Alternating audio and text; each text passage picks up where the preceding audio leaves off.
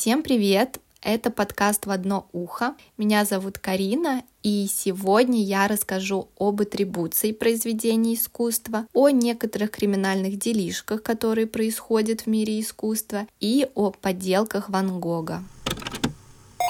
Атрибуция – очень важная вещь в искусствоведении, и если говорить очень широко, то это определение места, даты создания произведения искусства и установление авторства. Если, например, в музей попадает работа без каких-либо опознавательных знаков, то, конечно, работники музея будут обращаться к экспертам, чтобы примерно понять датировку автора, материалы, которые использовались, и другие важные моменты.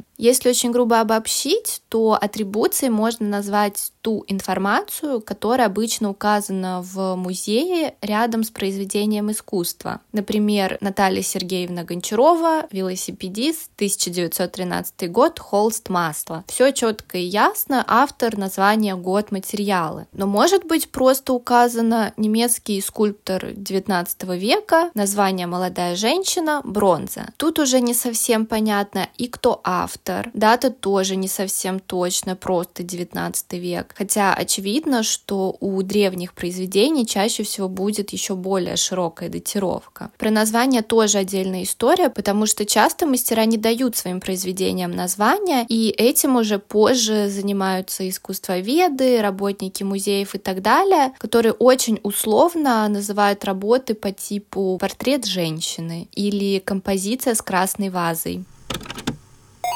Подобные исследования конкретных произведений важны еще и для того, чтобы вычислять подделки. Очень много есть ситуаций, когда картины выдают за работы каких-то именитых мастеров, чтобы, например, заработать на этом больше денег. Но в такие моменты надо быть очень внимательным и, конечно, обращаться к экспертам. Какие есть возможности у исследователей атрибутировать произведение и вычислить подделку? Если вы думаете, что подпись художника все решает, это далеко не всегда так, потому что поделать подпись — это, наверное, самое легкое, что можно сейчас сделать. Хотя, конечно, есть и специалисты-графологи, кто может проанализировать подпись. Что касается других экспертиз, то их существует очень много, но обобщая, можно сказать, что изучить произведение искусства можно визуально, по документам и провести технико-технологическую экспертизу. Можете сделать экстриптиз, можете сделать экстриптиз, я не гуляла от него. Изучить визуально — это когда приходит эксперт по творчеству какого-то художника и говорит: вот, я изучил сто пятьдесят портретов, выполненных этим художником. Он всегда пишет мужчин с черными густыми усами, и тридцать волосков справа всегда написаны размашистыми мазками коричневого цвета. А вот на этой картине только двадцать пять волосков написаны такими мазками, и то не справа, а слева, и не коричневой краской, а зеленой. Поэтому я заключаю, что эта картина подделка. Понятно, что тут я утрирую, но общий смысл такой, и проводя визуальную оценку, реально могут докапываться до таких мелочей. Изучить по документам — это поднять архивы и, например, найти письмо художника, где он пишет: пятнадцатого декабря я написал портрет мужчины и подарил его Дрезденской галерее. Поэтому если потом найдут такой же портрет якобы этого же художника где-нибудь в Америке, где будет стоять дата двадцатого марта, возможно, это будет подделкой. Что касается разных техник и технологических экспертиз, их существует огромное количество. Это и химические анализы, и анализ картины под рентгеновскими лучами, и изучение состава. В общем, есть где разгуляться. Но я подробнее хочу рассказать о так называемом радиоуглеродном датировании, за которое в свое время даже американский ученый Уиллард Либи получил Нобелевскую премию. Мне кажется, что это все безумно интересно, хотя, возможно, немножко занудно, поэтому я сейчас постараюсь очень легко, без сложных терминов, объяснить, как работает этот анализ. Но если вы совсем не можете ничего слышать о школьной химии, то можете перемотать минуты на три вперед. Известно, что каждый атом состоит из ядра. Ядро состоит из протонов и нейтронов, и если их количество одинаково, то химический элемент стабильный. Если их количество не совпадает, такие элементы называются изотопами, и они уже нестабильны. Логично. У каждого такого элемента есть какая-то своя критическая точка, когда он просто из-за своей нестабильности распадается, и большинство таких нестабильных элементов являются радиоактивными. Так вот, возвращаемся к радиоуглеродному анализу и искусству. Этот анализ основывается на химическом элементе углерод. В таблице Менделеева он обозначается буквой С и имеет шесть протонов, шесть нейтронов в стабильном виде. Но у него также есть одна очень нестабильная форма, радиоактивная форма С четырнадцать, в которой шесть протонов и восемь нейтронов. Видите, тут количество не совпадает, поэтому стабильность уже пропала. Этот изотоп называется радиоуглерод, поэтому и анализ называется радиоуглеродный. Иногда можно услышать радиоуглеродный анализ С четырнадцать, радиоуглеродное датирование, либо просто анализ С четырнадцать. Это все одно и то же. Примерно восемьдесят лет назад, в сороковых годах, американский ученый, химик Уиллард Либи доказал, что этот радиоуглерод содержится в живых организмах на Земле, в растениях, в животных и также в почве, в воде. Уиллард Либи знал, что углерод С четырнадцать нестабильный, значит, он рано или поздно распадется. Тогда он подумал, что если посчитать, сколько радиоуглерода было в начале, и узнать, как долго он распадается, то можно посчитать, сколько его осталось. И вот этот способ использовать для того, чтобы датировать органические вещества на планете. Здесь важно такое понятие, как период полураспада. Давайте сразу на примере. Допустим, кто-то выбросил в лесу пластиковую бутылку, и она начинает разлагаться. Вы знаете, что наполовину бутылка разложится за, условно, пятьдесят лет. Вот эти пятьдесят лет и есть период полураспада для этой бутылки. У нас осталась половина бутылки. Значит, и эта половина разложится еще наполовину за следующие пятьдесят лет. Половина от этой половины еще за пятьдесят лет. И так далее до момента, момента, пока пластиковой бутылки не останется так мало, что вы просто не сможете это измерить. Так вот, выяснилось, что период полураспада радиоуглерода составляет примерно пять тысяч семьсот тридцать лет. Что это значит? Это значит, что если мы возьмем какое-то органическое вещество и измерим, что в нем осталось пятьдесят процентов радиоуглерода от изначального количества, значит, этому веществу пять тысяч семьсот тридцать лет. И посчитать возраст можно примерно до шестидесяти тысяч лет, когда радиоуглерода не станет слишком мало. И понятно, конечно, что датировка не будет точной до года, но тем не менее она достаточно точна, и этот способ работает.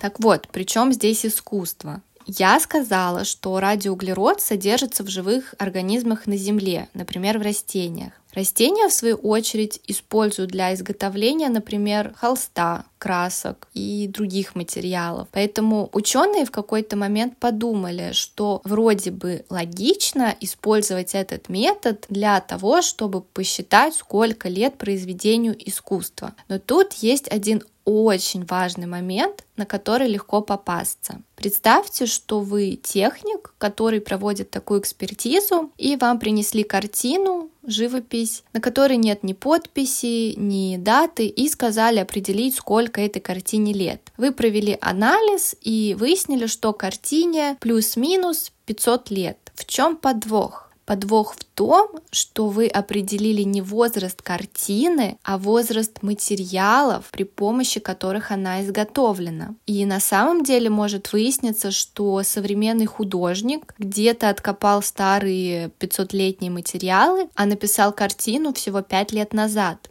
Забавный был случай, когда при помощи этого анализа выяснили, что поделкой является Туринская плащаница. Это ткань, в которую якобы завернули Иисуса Христа после смерти, на ткани отпечаталось его лицо и тело, и с тех пор это является святыней, которая почитается в христианстве. Логично, что этой ткани должно быть как минимум около двух тысяч лет. Но когда в тысяча девятьсот восемьдесят восьмом году провели радиоуглеродное датирование, выяснилось, что плащаница была создана в тринадцатом-четырнадцатом веке, что просто в пух и прах разносит эту красивую легенду. И надо сказать, что в этом случае анализ реально работает, потому что мы анализируем сам материал. Очень важный лайфхак, если вы вдруг собираетесь подделывать старых мастеров, обязательно берите старые материалы. Похожий по своей сути анализ создала искусствовед Елена Баснер, только она в своем методе использовала уже изотопы других материалов, стронция и цезия, это тоже радиоактивные вещества, и большое количество их попало в атмосферу в пятидесятых годах прошлого века, когда проводили много ядерных испытаний. И точно так же эти вещества попали в органические вещества, которые потом использовались в написании картин. Например, они попали в лен, из которого делают льняное масло, а это масло потом используют для разбавления красок. Ну и, соответственно, по количеству этих изотопов можно определить, картины были написаны до тысяча девятьсот сорок пятого года или после. Часто, например, так проверяли русских авангардистов, ведь логично, что есть если при анализе картины обнаружится малое количество этих веществ, значит, картина была написана до того, как был их выброс в атмосферу. Значит, это было до ядерных испытаний, то есть до тысяча девятьсот пятидесятых годов. Звучит убедительно, хотя на самом деле Елена Баснер не такой уж однозначный персонаж, и если гуглить ее имя, первое, что лично мне выпадает, это фотография, где она сидит за решеткой, и разные статьи не про ее метод, а про судебное разбирательство, в которых ее обвиняли в том, что она признавала подлинной картиной подделку.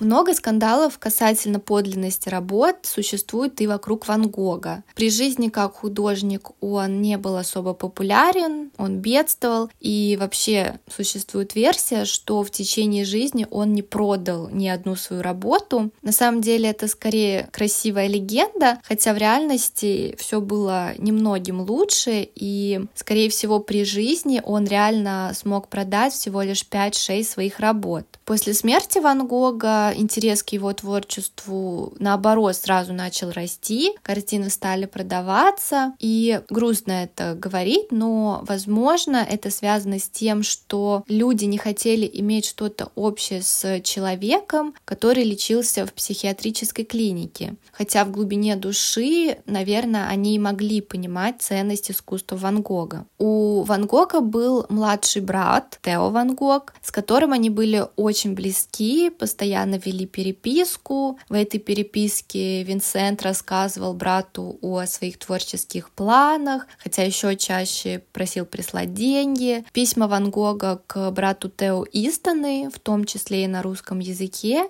И именно их переписка сейчас во многом служит источником, который используют для определения подлинности работ художника. После смерти Ван Гога его картины по наследству перешли как раз-таки к брату Тео. Тео был арт-дилером в Париже, что еще больше способствовало тому, что после смерти Винсента его творчество достаточно быстро приобрело популярность, и картины стали продаваться в такой среде парижской богемы. Проблема заключалась в том, что Тео умер всего спустя полгода после Винсента Ван Гога, и после его смерти картины Винсента Ван Гога наследует его сын. Но поскольку ему на тот момент был всего год, картинами распоряжается вдова Тео Йохана Ван Гог Бронгер. И так как многие работы Ван Гога были повреждены, какие-то были даже с дырами, она передала семьдесят картин искусствоведу Леклерку для реставрации и последующей продажи. Понятно, что искусствоведы у нас физически не занимаются реставрацией, хотя сделаю оговорку, что многие реставраторы имеют в том числе и искусствоведческое образование. Так вот, этот Леклерк, он передал картины Клоду Эмилю Шуфанекеру, который был художник и учитель рисования, и коллекционер, в общем, и швец, и жнец, и на дуде, и грец, чтобы тот привел в порядок работы Ван Гога.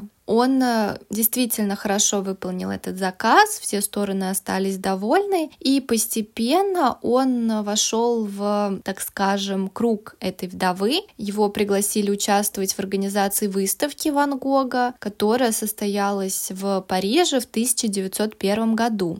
А помимо этого он также в свою коллекцию приобретает четыреста живописных картин и тысяча триста рисунков Винсента Ван Гога. Причем приобрел он их у прямого наследника картин, у вдовы его брата. Поэтому, собственно, вопросов подлинности не возникло. Проблема в том, что Шуфанекер был очень хорошим копиистом, человеком, который делает копии. А когда у тебя перед глазами такое огромное количество подлинников Ван Гога, у тебя, конечно, хорошая насмотренность, и делать эти копии еще легче.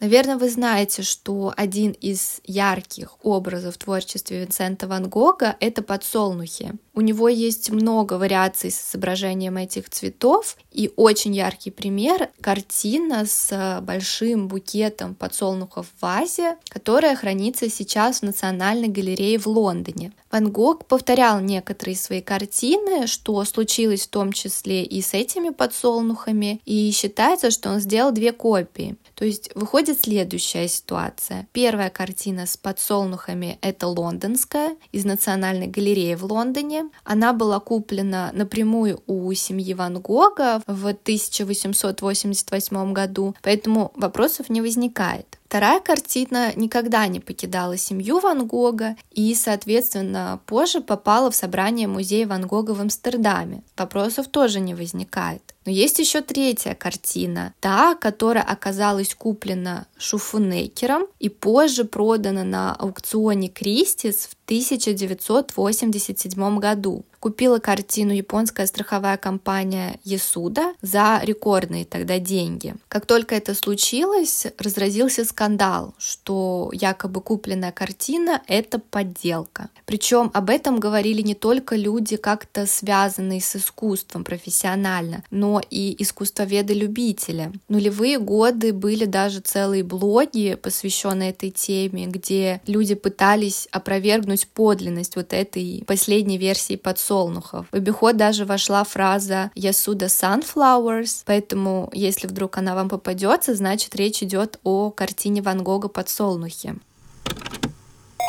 Сама компания, естественно, слышала о том, что все вокруг пытаются доказать, что они купили подделку, но они выступили с заявлением, что подсолнухи — это подлинник, выполненный рукой Винсента Ван Гога, и на этом точка. В две тысячи втором году Ясуда пригласили людей из музея Ван Гога для оценки работы, которые вроде бы доказали то, что картина оригинал, но это не была техническая экспертиза по типу радиоуглеродного анализа. Эксперты оценивали картину визуально, и давать какую-либо подробную информацию японская компания не хочет и отказывается от комментариев. Несмотря на вроде бы официальные заявления, до сих пор остаются люди, которые пытаются доказать обратное. И действительно, их аргументы очень часто звучат достаточно убедительно, как минимум то, что картина находилась у Шуфанекера. Если помните, я упоминала выставку тысяча девятьсот первого года, в организации которой он принимал участие. Так вот, спустя какое-то время было доказано, что на этой выставке из шестидесяти пяти картин одиннадцать точно были подделками. Это очень много. Какие вообще были варианты изучить эту картину, чтобы подтвердить или опровергнуть, что картина подделка? Как я упоминала, есть три варианта. Первый – это можно изучить картину визуально, собственно, то, что и сделала компания Ясуда. Но даже несмотря на мое искусствоведческое образование, у меня есть такой скепсис в отношении такого анализа, потому что как будто этого будет все равно недостаточно. Сказать, что вот тут манера художника отличается. Хорошо, пусть отличается, но залезть к нему в голову и понять, что происходило в ней в момент написания, мы уже не можем. Те, кто называется называют эту картину подделкой, говорят, что, ну, во-первых, на этой версии картины нет подписи Ван Гога, а на двух других есть. То есть подпись мы тоже уже изучить не можем. Во-вторых, если говорить как раз-таки о манере, некоторые исследователи выделяют очень много мелких деталей, которые, наоборот, отличают эту версию от двух других. То, как написан листик, то, как надломлен и искривлен стебель у одного из цветка, то, как лепестки присоединены к центру цветка. Тут действительно людям приходится копаться в таких мелочах и обладать очень острым взглядом. В данном случае я даже не преувеличиваю, это реально аргументы, которые приводят люди, изучающие картины визуально. Второй вариант, как можно доказать, что подсолнухи подделка, это изучить источники или документы. Тут, на мой взгляд, уже убедительности как будто бы больше. Помните, я говорила, что Винсент Ван Гог был очень близок со своим братом и постоянно обменивался с ним письмами. Так вот, помимо каких-то творческих идей, он в них упоминал и свои работы. И исследователи, кто изучали письма, говорят, что эта версия подсолнухов ни разу в них не упоминается, в то время как две другие версии, лондонская и из музея в Амстердаме, упоминаются более двадцати раз. Ну как-то уже слишком подозрительно, если честно. Ну и третий вариант, как доказать подделку, это провести технико-технологическую экспертизу, но, насколько я знаю, именно технической экспертизы до сих пор не было, и, если честно, вряд ли уже будет, потому что компания отказывается от каких-либо комментариев, что тоже понятно, потому что потратить рекордные огромные деньги на картину и признать в ней подделку, ну, не очень-то и хотелось бы. Поэтому споры существуют до сих пор, хотя уже и не такие ожесточенные, как было в нулевых. Я поделюсь всеми тремя версиями картин подсолнуха в своем телеграм-канале, так что обязательно заходите и попытайтесь определить, какая из них возможная подделка авторства Шуфанеккера.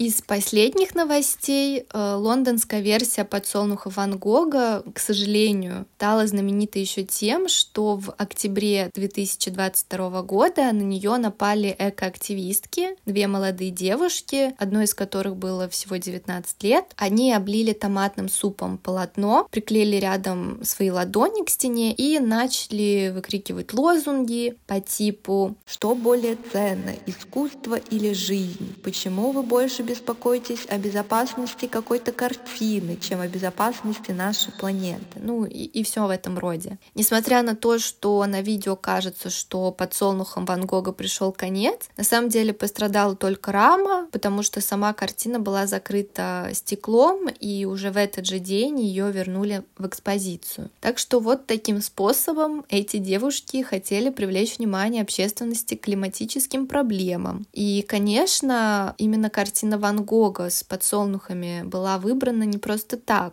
Ван Гога все-таки в современном обществе достаточно любят, и это очень известное произведение, через которое можно привлечь больше внимания к себе. Кстати говоря, если вдруг лондонская галерея решит продать потом эту картину, то факт того, что на нее было осуществлено такое нападение, сыграет на руку, потому что обычно подобные события повышают цену искусства, точно так же, как и количество выставок, на которых выставляется работа. Чем больше она показывалась в различных музеях и галереях, тем выше ее цена. История картины и ее бытования, в каких коллекциях она находилась, на каких выставках побывала, называется провинанс.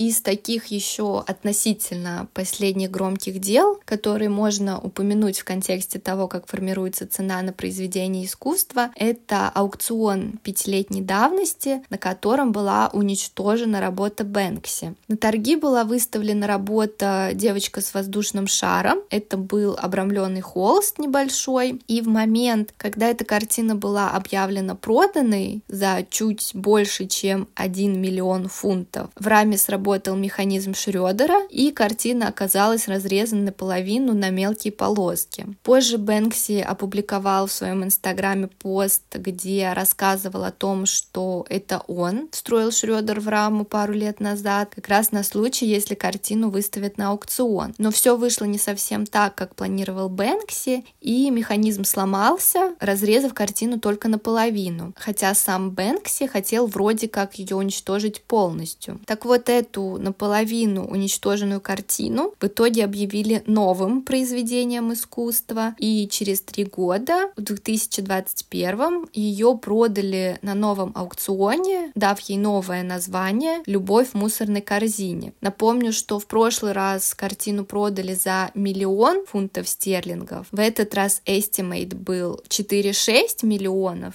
estimate — это предварительная оценка, но в итоге вот эта полуразрезанная картина была продана за восемнадцать целых пять десятых миллионов фунтов стерлингов. Вот такие дела. Абсурднейший случай произошел в две тысячи восемнадцатом году, когда разразился скандал в Музее изобразительных искусств в Генте в Бельгии. Там было выставлено русское искусство из собрания Игоря Топоровского, которое оказалось подделкой. Причем не такой подделкой, для которой нужно специально приглашать экспертов, а прям очевидной. Была, например, выставлена прялка, якобы расписанная Малевичем. Прялка, расписанная Малевичем, ничего не смущает. Причем разные стороны этой прялки были покрыты росписями в абсолютно разном стиле. Ну, в общем, вещи, которые Казимир Малевич, ну, точно вот вообще ни, никак не создавал. Вначале один из художников после посещения выставки просто выставил гневный пост, где написал: «Неужели руководство музея раньше никогда не видело ни одной работы Филоновой или Розановой?»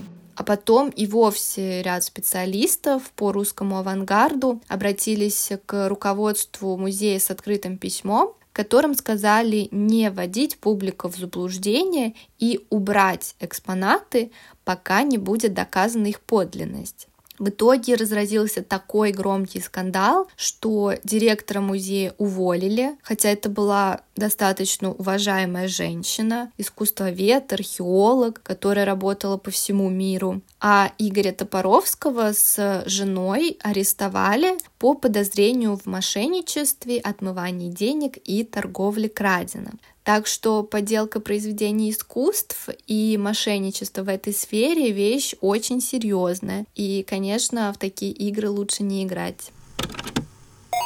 Всем спасибо, кто дослушал этот выпуск до конца. Обязательно заходите в телеграм-канал. Помимо материалов к подкасту, там много всего интересного. Пока! Ой.